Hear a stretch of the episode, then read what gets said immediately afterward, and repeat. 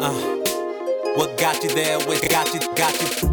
What got you there with Shonda Laney? What got you there with Shonda Laney? What got you there with Shonda Laney? What got you there with Shonda Laney? What got you there with Shonda Laney? Chase Jarvis is an award winning artist, entrepreneur, and one of the most influential photographers of the past decade.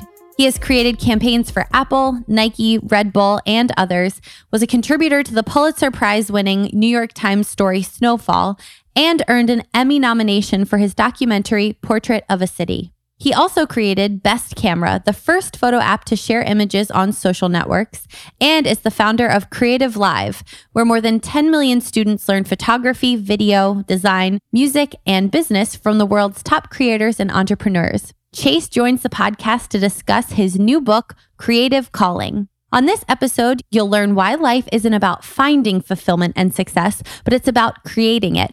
Creativity is a force inside every person that, when unleashed, transforms our lives and delivers vitality to everything that we do. So get ready to tap into your creative side on this episode.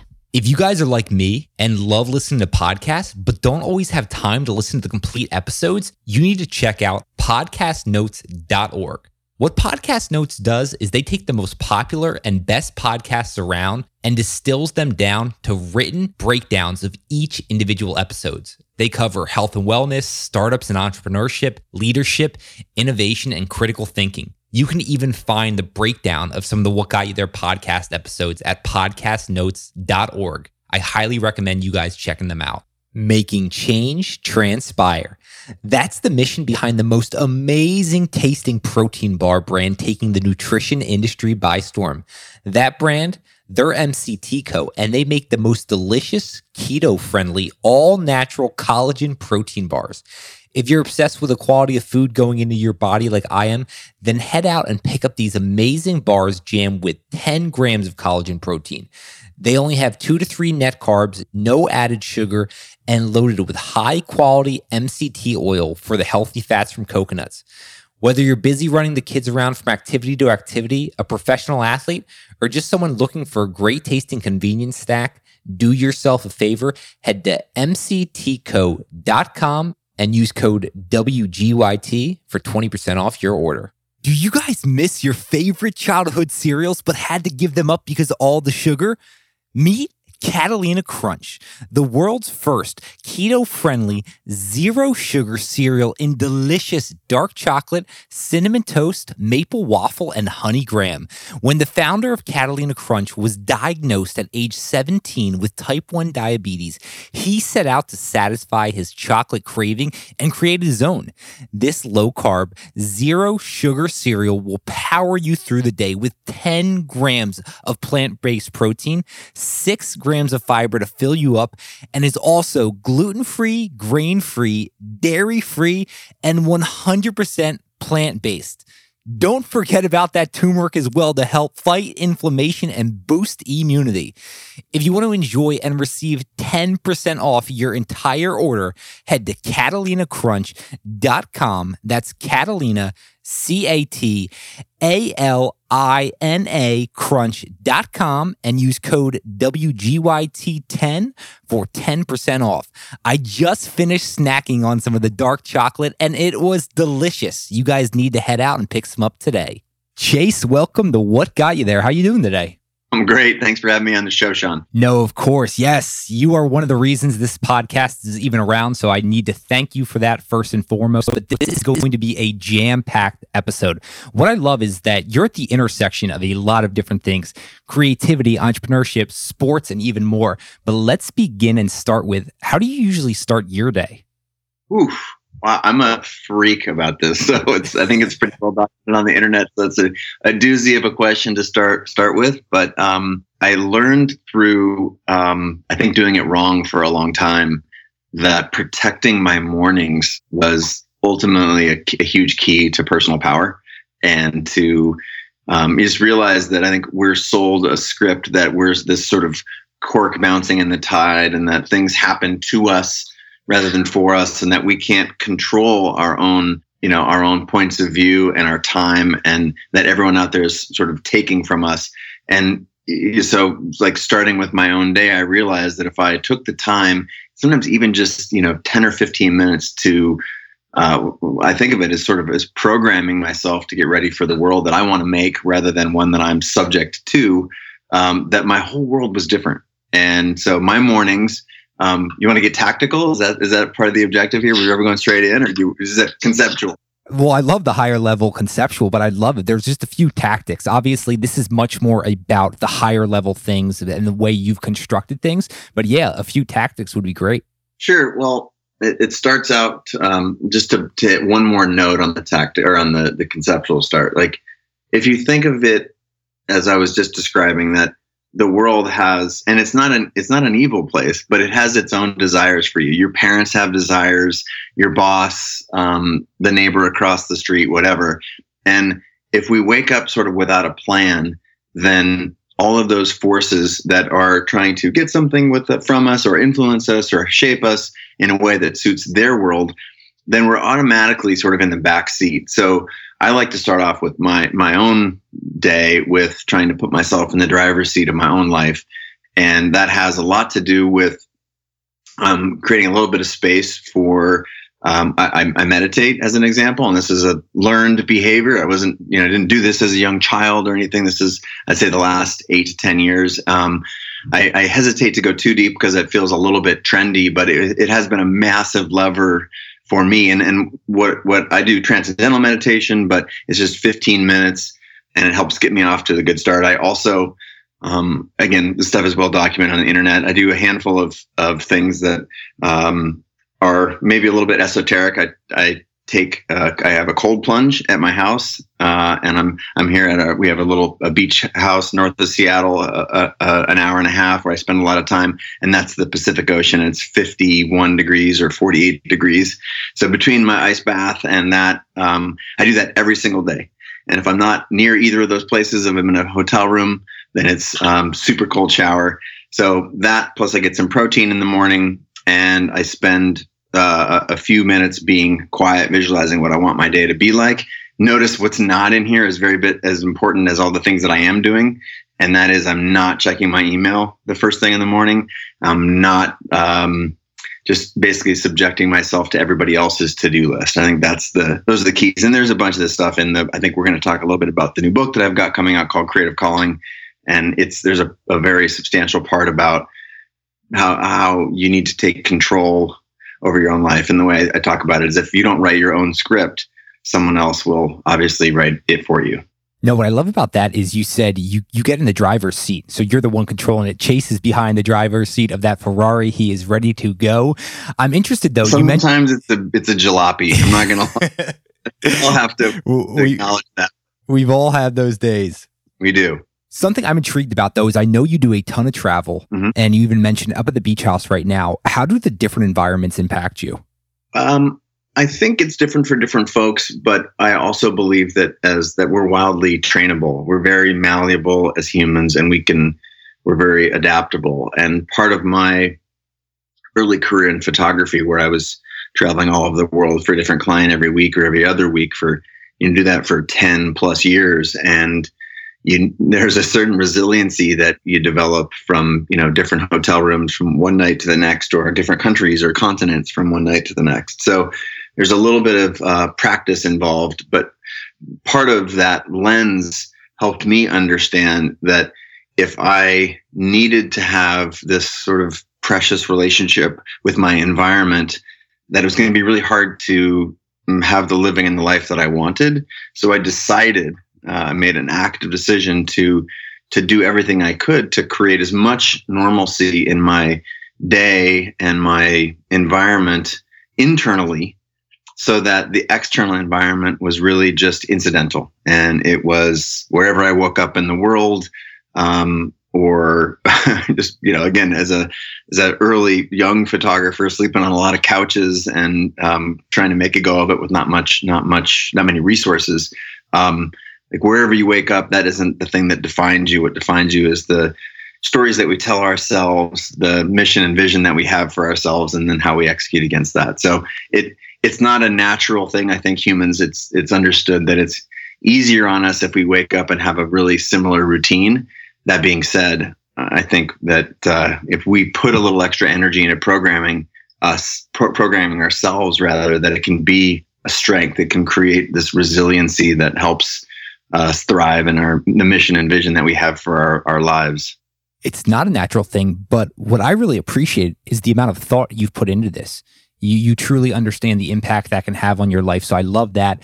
And I want to know a little bit about your athletic background. We both come from a sports background and you had the chance to play professional soccer. So you had some skill there. How did your path into elite athleticism come? Oh, um, well, ironically, it was a there was a little twist of fate, I'll say, and I, I chronicle this in the book a little bit. I remember in first and second grade, I mean, you play sports as much as kids that age play sports, right? You run around and you play with your toys, and there's not really that much organization at that age. It's very maybe the little beehive style soccer or whatever. But I remember um, I also loved to perform. I used to do magic tricks in front of my first grade class. Um, I remember uh, doing a lot of dancing in front of my just you know I was a weird little self-expressive kid, and and I remember uh, there's this one sort of painful moment where I I heard my my teacher tell my mom at a is either my mom or my dad at a, at a parent teacher conference that I was a lot better at sports than I was at art.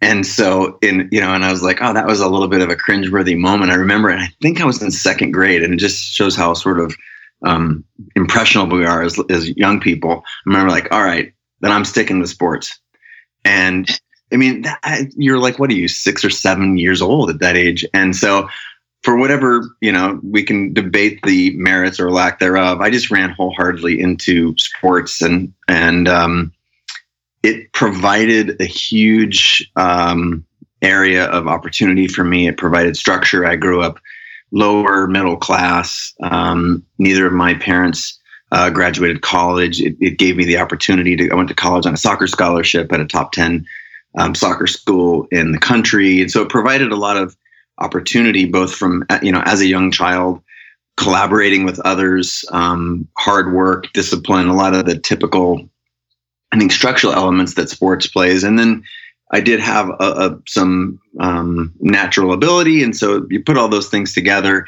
Went on to play soccer at um, at a Division One school, and played for the Olympic development team um, in in years where there weren't Olympics, so it was a little, a little bit less exciting in those years. But um, yeah, I, I was those are the tweener years, but it certainly created this foundation for me that both was sort of a fertile ground for um, some of the things that I wanted to accomplish with my life. And it also was the intimation of a path. I went on to pursue a career in photography after disappointing a lot of people and, and pursuing the, the dropping out rather of things that your, your question is uh, is points to here, which is I dropped out of this path to professional soccer. I bailed on medical school, and I also dropped out of a PhD in philosophy to become a photographer.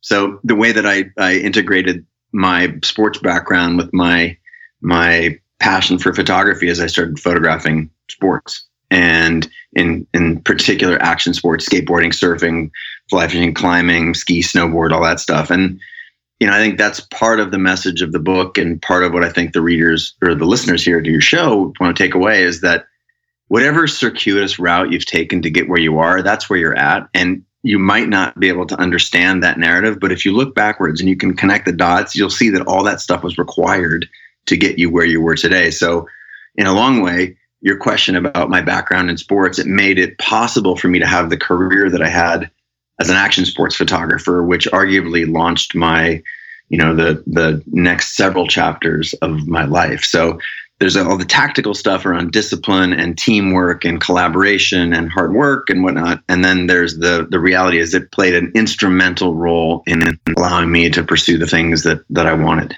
Oh, it's so fascinating hearing the culmination of all of those things. And we're going to dive heavily into the book, Creative Calling. But what I want to know first is what was the narrative like in your head while you were playing at these elite levels? Well, quite quite transparently, it was I don't belong here. Everyone else is so much better than I am, and I'm only here because I knew the right person and happened to score a goal that one game where that one scout was here, and and I think you know that's part of the betrayal of our pop culture world that we're living in is and it's not it's not intentional, but it's just a product of the world we live in. Is that everyone's walking around, or most people are walking around. Everybody that I know, at least, who I've sat with on my podcast um, or learned with through Creative Live or whatever, was like they have these voices in their head that tell us we're not enough. That they tell us we're um, you know, they call this imposter syndrome. And, and so I was like everybody else, you know, that was the narrative in my head.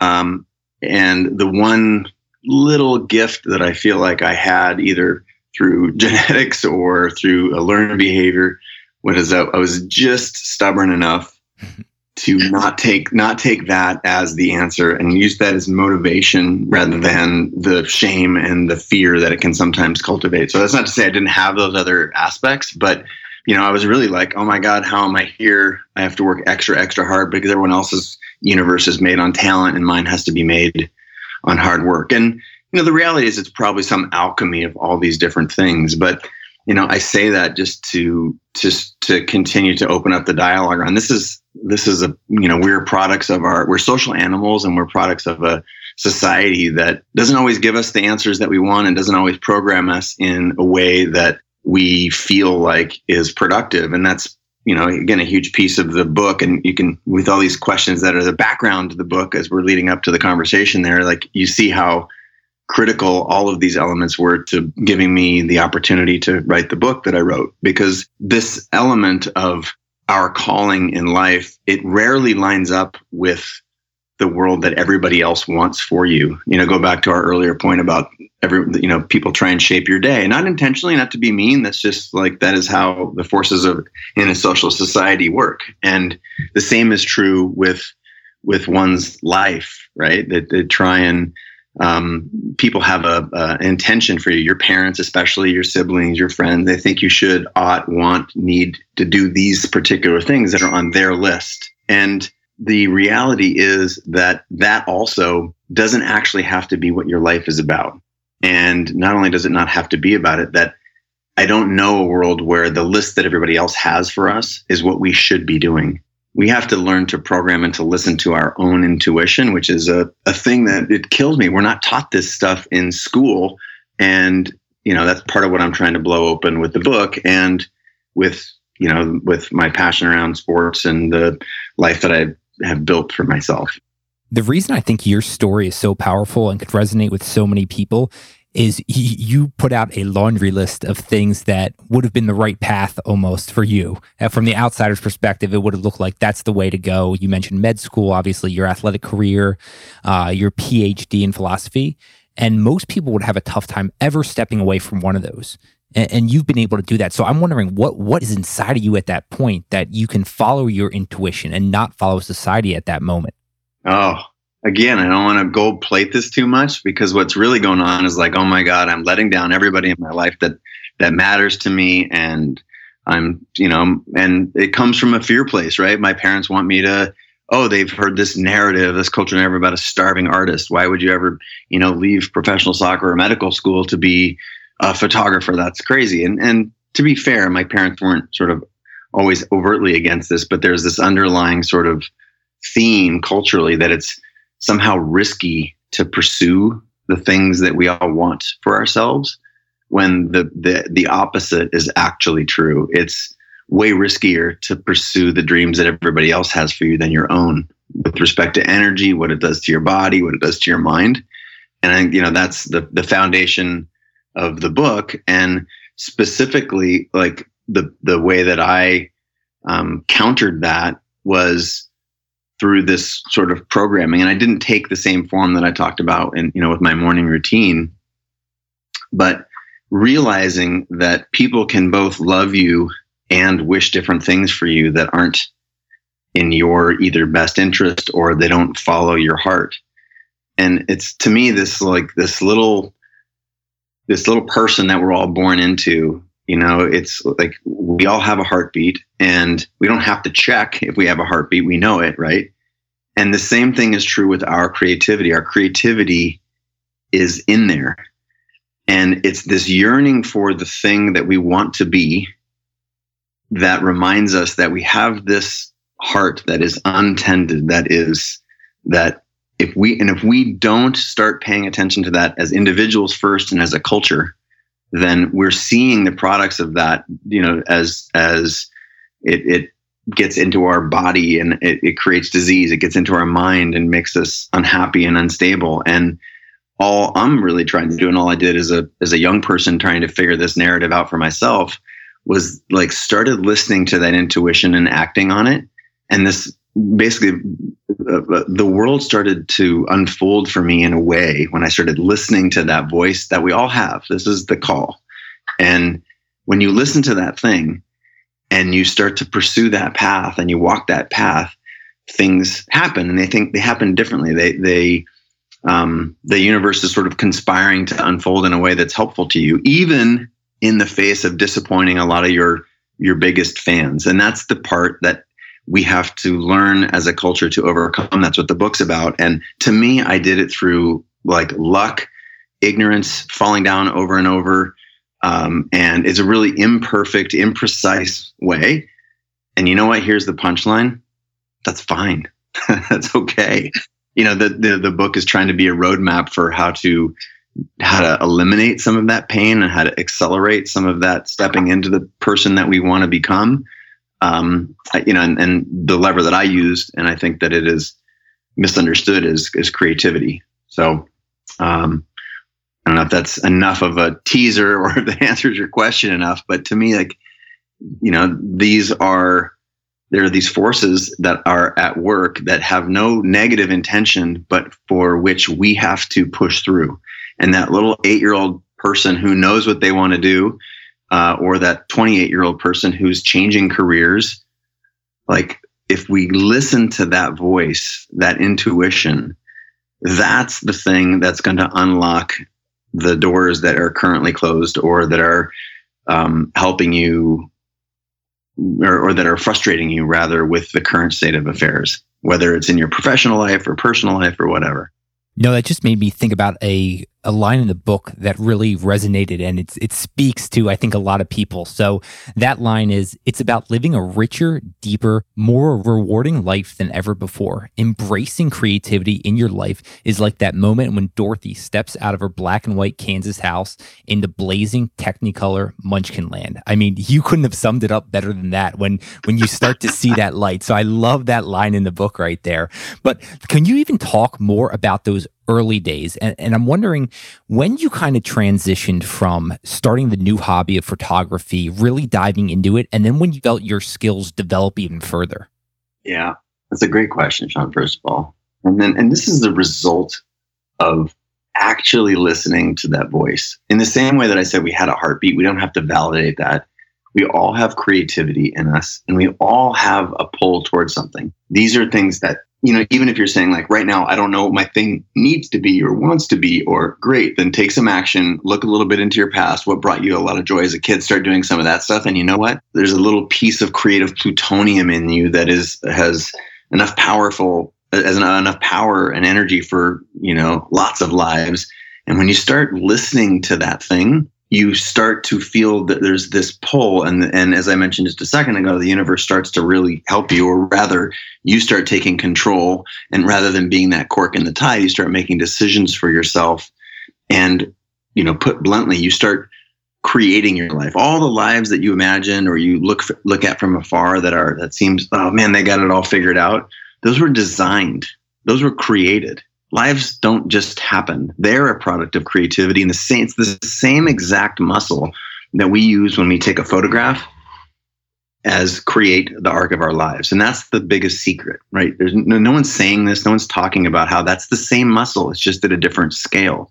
So why then can't we start paying attention to this native inherent birthright that we're all given, which is we're a wickedly creative species, right? That's what separates us from the other species on the planet is our ability to put two unlikely things together to form something new and useful.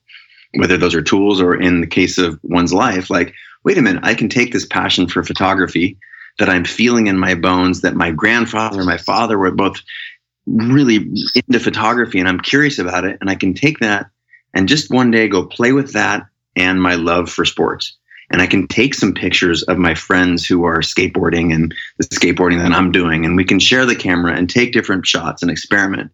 And so what was going through my mind was, wait a minute. As soon as I sort of listened to that curious part of myself and started pursuing that curiosity, it seemed like life just got really easy. Not easy in the sense of like we I didn't have to pay rent. And again, this is a little bit before I had to pay rent.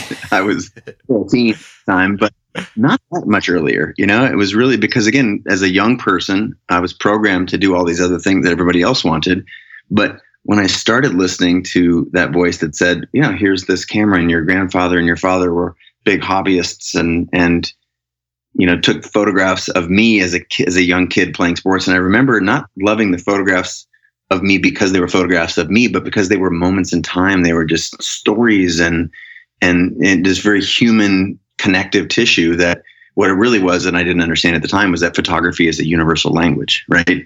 There's 7106 languages on the planet and I can put a picture of a mother with a child in front of you and that that love is unmistakable instant doesn't matter how old you are what culture you're from what your sexual orientation your age your ethnicity none of it matters and so i was tapping into that thing that power of photography as, in, as a young person i was like what if i pursued that what if i just pulled on that string a little bit and that was like literally the words that were going in my head well it's risky because a and b and c but look at i'm not trying to be you know, Ansel Adams. I just want to start to play.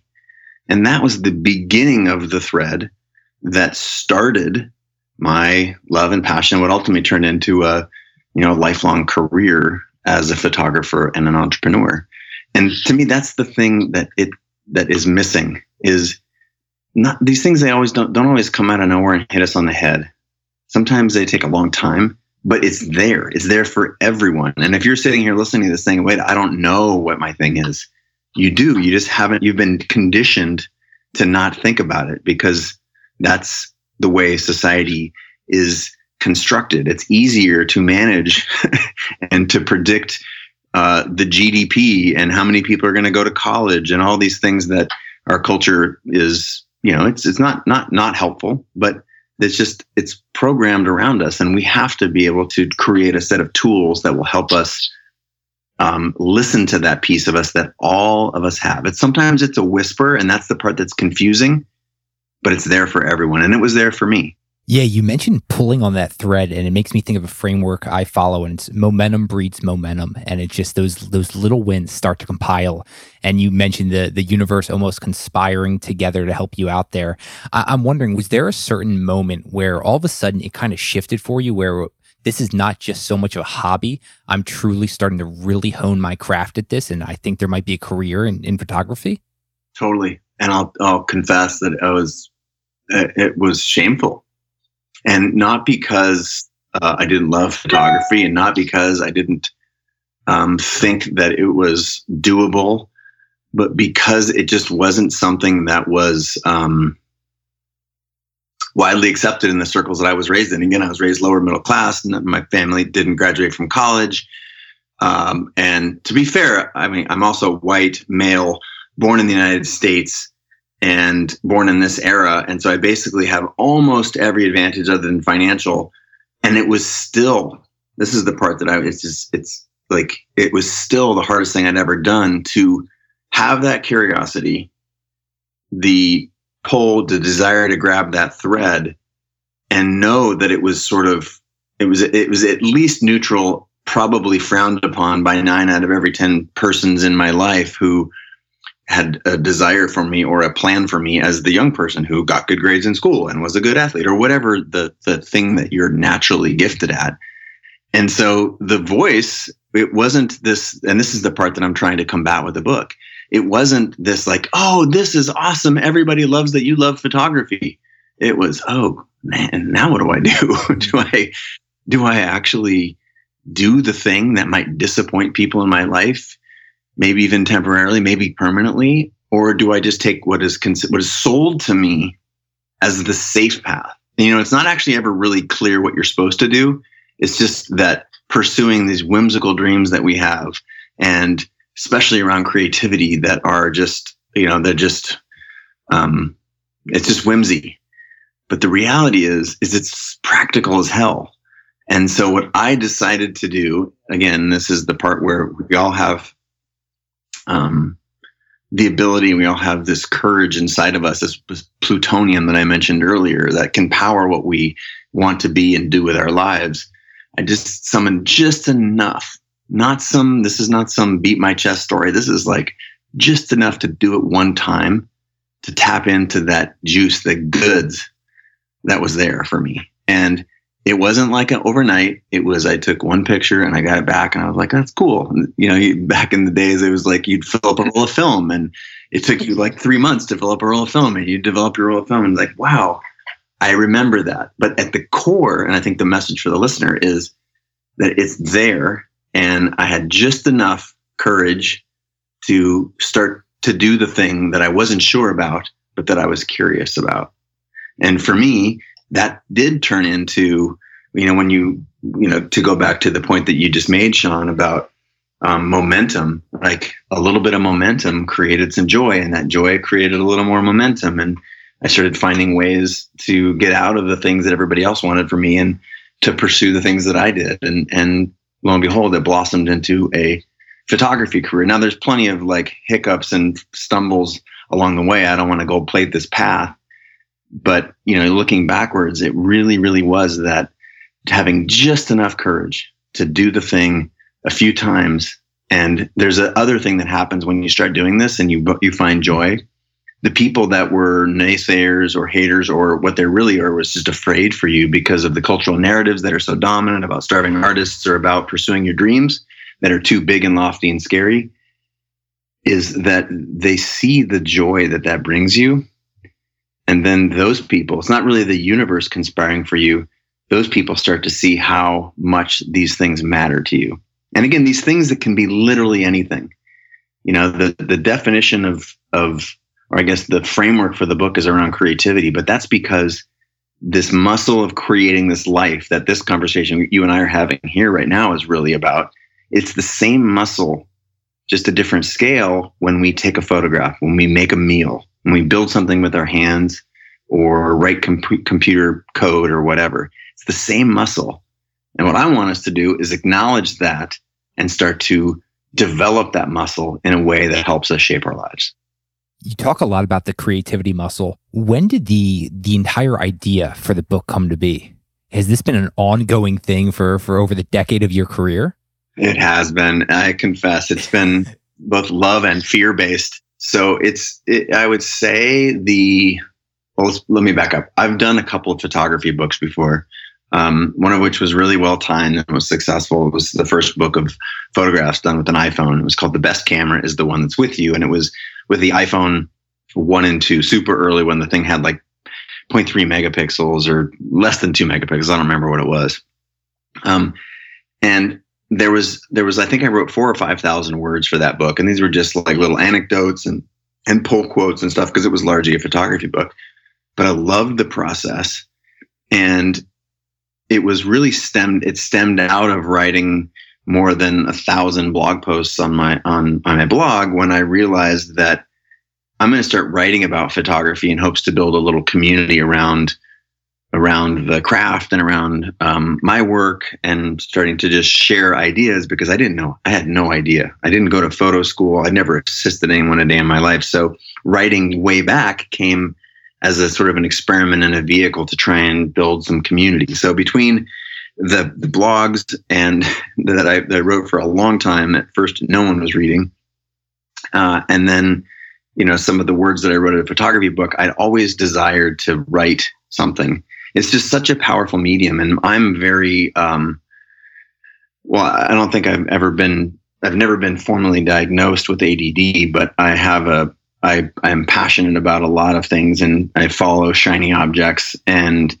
and so I had to make sure that taking on a book was not just one of those like little shiny moments, um, because it's a it's it's a project. I'm I prefer things that are really immediate. Like I started out as an oil painter, and then I went to acrylics, and I ultimately ended up photography. In part because my father and my grandfather, but also because painting was just too damn slow. And I wanted to make something faster. And like basically the you know creativity of photography is that you're capturing an instant. In some cases, you know one one thousandth of a second. And by contrast, writing terrifies me because I'm slow I mean, I probably wrote 150,000 words for this book, which comes out, at, you know, it's about, um, I don't know, 75,000 words or something. And it was through a process, which I acknowledge in the book. And I think is a key to any creativity, which is just like sitting down and doing the work and experimenting and playing. So I've been at this book for probably three years, two years sort of formally, three years informally, but it's been 10 years in the making, or maybe, maybe longer, maybe 20 years. I just, I, I feel like the book is well timed. And at some point I, I have had, I have an amazing agent and I'd been in touch with him regularly and, and we'd kick it around every once in a while. And about two and a half years ago, I just sat up one day and I was like, I gotta get this thing out of me. It's eating away at me. And uh, so I basically turned in a paper to him. It was like, here's my framework. And he was like, oh my God, this is, you have to do this. And I was like, great, go. So uh, a grueling process for someone who's a photographer and is satisfied by instantly creating a bunch of things. Um, but you know, I guess in there is a little the, the the patience required to write on a regular basis. Just remind and just take. Let me take on a really like a sixty second journey here. So just get up in the morning with me at 4 or 5 a.m. to find a little time to write because we all have busy lives. And I'm doing this and I'm writing this book about creativity and making not just creative things on a daily basis, but creating the living and the life that we want. And I'm saying that the way to do this is just to get up and, and just take one step and put one foot in front of the other. And then there's this massive resistance that I'm feeling to actually writing the book because it's five in the morning and I'm a terrible writer. And these are the same things that happened to like this meta narrative that I was trapped in. So I actually had to, through the process of creating the book, take my own advice, which was so painful, but it was also proof positive that it is really effective.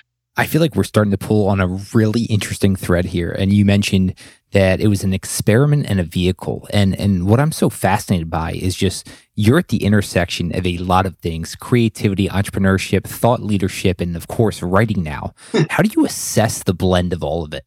Mm, I try not to. I, I, let everybody else assess. And I just was at an Andy Warhol quote like, when everyone else is busy judging your art, you ignore them and just keep making it. And I think that's the same with I guess my arc, if you will. And I think that's part of, you know, that's the meta narrative of the book is it's like by honing this muscle, getting stronger at creating small things on a daily basis, that it's the same muscle that we use to create this life that we want for ourselves, that we see when we close our eyes at night and look at this or look at the ceiling or look at the stars or whatever. And to me, the um, opportunity to do a lot of different things was born out of deciding to listen to that you know that whisper inside of us that we all have that you know whether you're 8 or 28 when you when you hear it and you start listening to that and you're you're rewarded for it with energy with vitality with meaning you know and when you ignore that creativity you're actually ignoring the meaning that you that your life could be having. And that's a really like that we're speaking in positives here but there's there's a real dangerous side to, to ignoring this small voice that we have and to not listening. And fortunately you know i i ignored it for a long time. I had hundreds no not hundreds i think just shy of a hundred thousand dollars in student debt from all the medical school debauchery and the graduate school in philosophy that i dropped out of and it was just enough to I, I was able to recover from that. But when when I to flip the positive again, it's like when I started doing that thing, I was like, oh my gosh, there's this energy and this vitality and and I call it effortless hard work. It's certainly hard work to pursue any of these things that are esoteric or not just the middle of the road that culture will pave for you. And when I did that with the first thing, in, in this case, maybe it was pursuing photography, and oh my gosh, all these doors started to open, and my life felt like it got easy. And what I did there is I put a pin in that, and I think this is to me a huge takeaway. It's like, wait a minute, if I could do that with photography, what other things am I interested in? And that's what gave way from you know, in part to my desire to start to build you know products and businesses that helped other creators and you know, I did the first iPhone app that shared photos to social networks, which ended up being a pretty big cultural phenomenon. And of course, I got my ass trounced by Instagram, and that's there's a great story on the internet about that. I'll let you read that on your own time. Um, but you know, if you I, I built what was the app of the year for the Apple iStore or Apple iTunes store in 2009, had millions of users way out in front of Instagram, and it was like, wait a minute. All I did was apply that same logic to pursuing what was uh, a, when I was interested in photography with you know building tools for photographers. In this case, an iPhone app. So when you, sort of do it once and you, you can be lucky, you got to do you got to be sort of good to do it twice. And by good, I don't mean good at building businesses. I mean good at listening to your heart, at good at listening to that little whisper that we all have and developing that muscle. So I was good at those two things, which to me, you know, to bring it back to your question, which is like I've, you know, I'm at the intersection of a lot of these different things. The cool part, and this is to me is proof positive that the book isn't just like some panacea. It's it's an actual roadmap for how to think about this stuff and how to create repeatable results by listening to that part of us that we all have that we deny. So whether it's you know as a as a developer as a you know an app developer or in the case of creative live like building a place where tens of millions of creators learn photography and design and filmmaking and and music and how to build businesses was that was the next thing. I was like, wow, okay, I built I built a career as a photographer. I started building tools. What about a platform where other photographers could meet one another and learn from the world's best experts around their passion? Okay, great. It it's the same muscle. I'm just pointing my effort at a thing that I'm curious about. And I think the cool thing is it's less about me and my particular journey, although I, I use that a little bit. And your, your question obviously is around my experience, but this is available to everyone. This is a repeatable system in the same way that if you work out, you will get stronger. If you eat clean, you will feel fitter. If you move your body more, it's easier to move your body. You know, these are that's that's I think the macro here is that it's it's repeatable the repeatable system. You distilled this and make this so clean and you're really speaking my language here, which is why I, I, really am enjoying this conversation about doing the hard thing, stepping away, but then understanding and experiencing how much better it becomes for you. And and that really speaks to me because I've taken that leap as well. And understanding more about that feeling. How much self reflection, thinking have you done over the years to get to this point? Because I haven't heard someone distill it down and articulate it like you're doing today. I just I just spent years thinking about it every single day. I wouldn't wish it on my worst enemy. Uh, it wasn't an easy process, but it was so. Um, I don't remember who said it. I think maybe I don't remember. It doesn't matter who said it, but you can really only connect the dots looking backwards, right? And so I had created just enough space in my life and had just enough experience where I was like, wait a minute, what's the like? What's the pattern here? And the pattern was very repeatable. It was about, you know, and, and there's a very simple framework in the book that um, there's there's a couple frameworks. There's one meta framework, which um, is a system that I call IDEA. It's imagine, design, um, execute, and amplify. And those are the four parts of the book, four steps, if you will, to this process.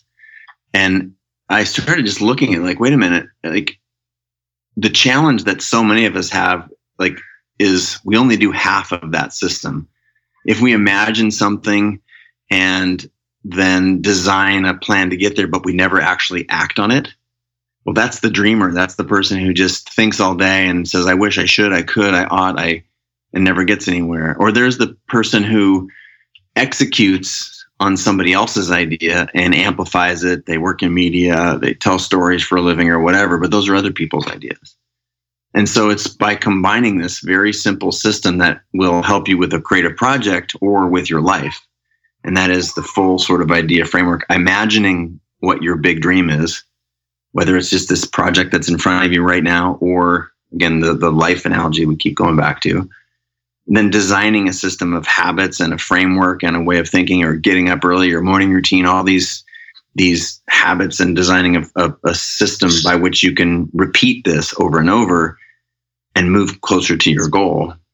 And then executing that vision that's the you know for me it was getting up every morning when i didn't feel like getting up at five in the morning to write just for an an hour on this thing that i knew i wanted to put out in the world.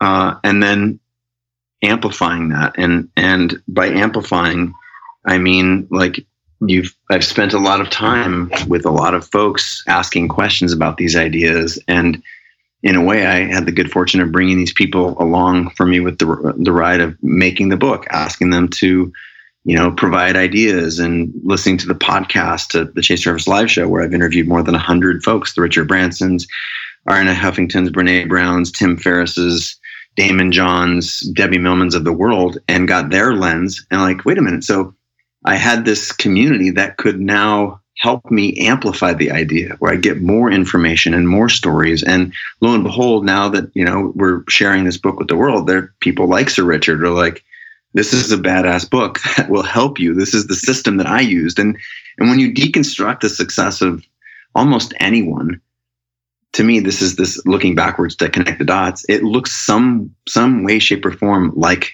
this system you imagine this big idea for yourself you devised a plan to get there you executed against that plan and then you had a community with which to share it even if that community was one or three or five or ten people community doesn't have to be millions of people but that one or three or five or ten or 15 people can help turn your idea into a movement so it's a very you know in, for a book about creativity it's reasonably systematic and simple.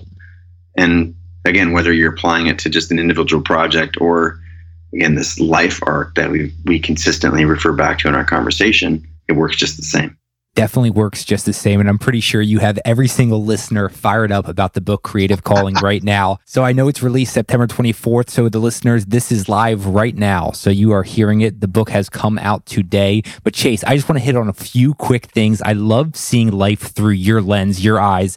And I want to know what is it that's kind of outside the norm that you find beauty in and even get extra inspiration from? Is there anything that might be a little uncommon we wouldn't think of, but you found inspiration in? Yeah, um, in stillness, in quiet. I think that's, you know, I am a, an extroverted person. My wife is a very introverted person.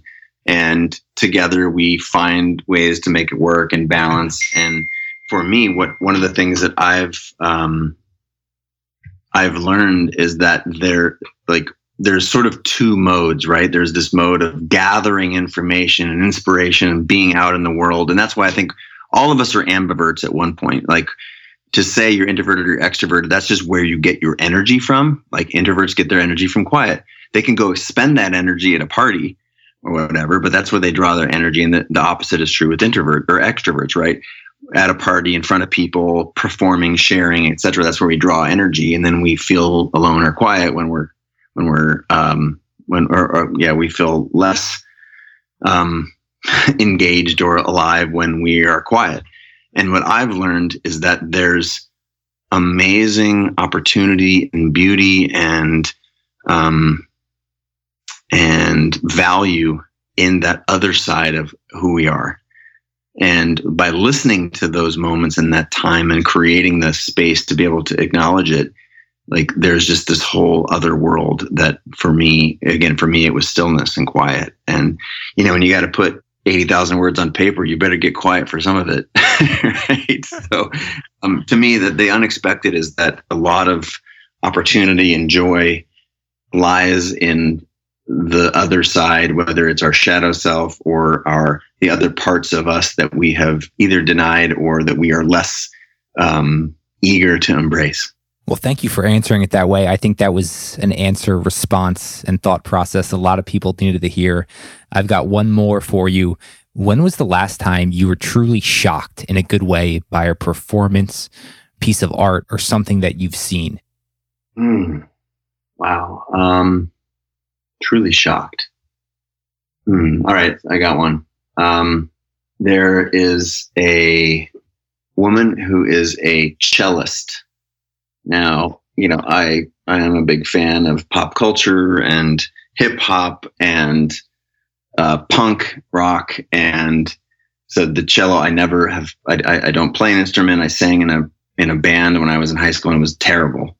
so take all this with a grain It was a very short lived time. And there's a woman named Zoe Keating. She takes the stage as a solo performer. She sits down with her cello and she will light up that room or that concert hall or that stadium in a way that is so powerful with a single instrument.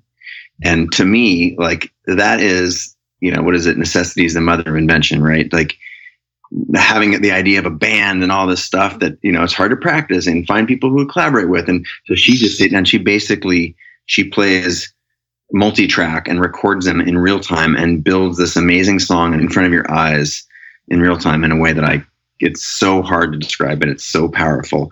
Just as an exercise for anyone at home who's like, put your headphones on, the same ones that you're listening to this podcast, and listen to uh, Zoe Keating's album Into the, I think it's Into the Trees, Into the Forest, Into the Trees. I don't remember what it is. Into something. It's early, her one of her early albums, and of course her new ones are awesome too. But this was just one that completely rocked me, and I've since become friends with her. But I saw her perform again recently, and it's just shocking how powerful this is. One woman on stage making all this music and emotion and resonance just with one one instrument and a foot pedal. So check her out. She's amazing. And I was truly rocked by that performance. And I think that's part of like this whole deal, right? Is being open to be inspired from unlikely areas, most commonly our childhood, the things that are inside us that we're heart we struggle to acknowledge. And that's in part what creative calling can do for you. I think it, it's a system that'll let you reflect on what you're doing and how it's different from what you want to be doing, and then give you a path to get there inspired from the those unrelated areas. Your podcast, Creative Live, originally got me into you, got me experienced with with some of the smartest people in the world. So I thank you for that. And now Creative Calling, you are doing it once again. So I cannot thank you enough for that, Chase. Where else do you want the listeners checking you out? Um, I'm just Chase Jarvis on all the platforms Instagram, YouTube. Uh, we've got a, large and really active community around that. And of course, uh, Cre- Creative Live, where millions of people go to learn from the top creators. As you mentioned, that's what inspired you to start the podcast, and where you've learned a lot of your skills and been inspired by. That's just at Creative Live on all those channels. And there's a lot of people using the hashtag creative calling, even though the book's only been announced for a couple weeks now. Um, as you mentioned, it drops on the 24th. If you order it, pre-order it, order it the week before, it'll arrive on that day at your house from uh, booksellers of your choice, wherever you buy books. So thanks a lot for having me on the show. Um, it's it's cool to have this little full circle moment. We've you know swapped some notes before and had to have you have drawn inspiration from those things, and now to be on your show is just it's a treat. So thank you for having me. No, of course. Thank you. And any listeners, if you guys use the hashtag creative calling, tag Chase and I, I'm going to hook some listeners up with books uh, because I do appreciate your work so much. But Chase, good luck with the rest of the book tour. And I, I truly can't thank you enough for everything you've done over the years. It's a treat and an honor. And uh, I hope that other folks feel inspired to pull on that thread, that little quiet voice inside them, and um, go do it.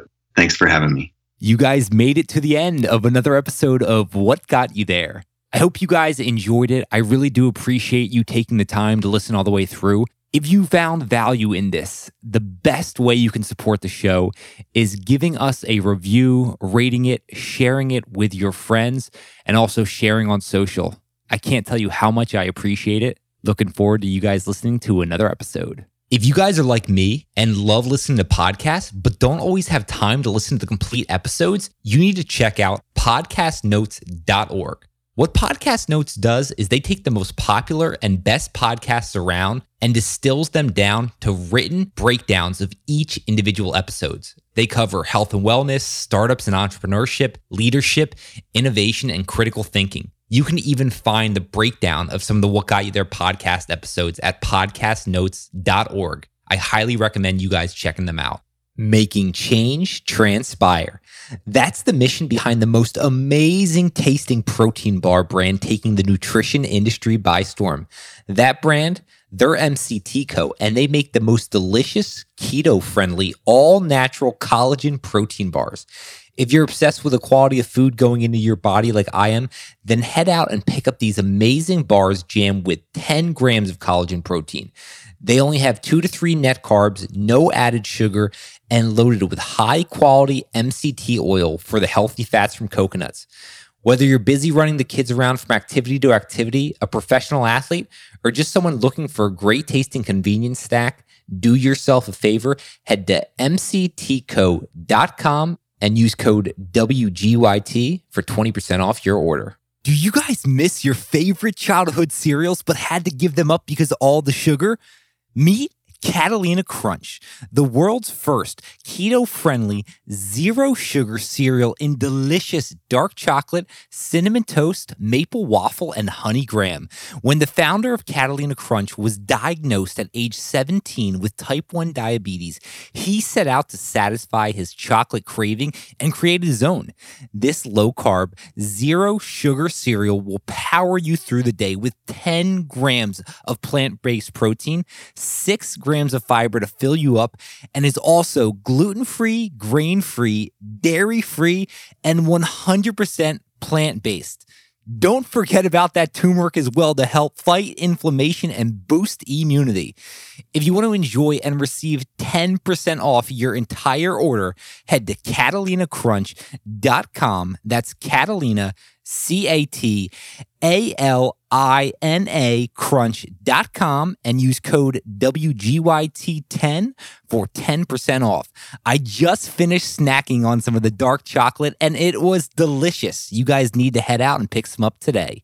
If you guys enjoyed the smooth sounds of today's episode, then you can thank Brian Lapries, our sound engineer. And if you enjoyed the intro song, check out Justin Great, the man behind it. I can't thank you guys enough for listening. Looking forward to you tuning in next time. What got you there with Sean Delaney? Uh, what got you there with Sean Delaney? What got you there with Sean Delaney? Uh, what got you there with got you got you?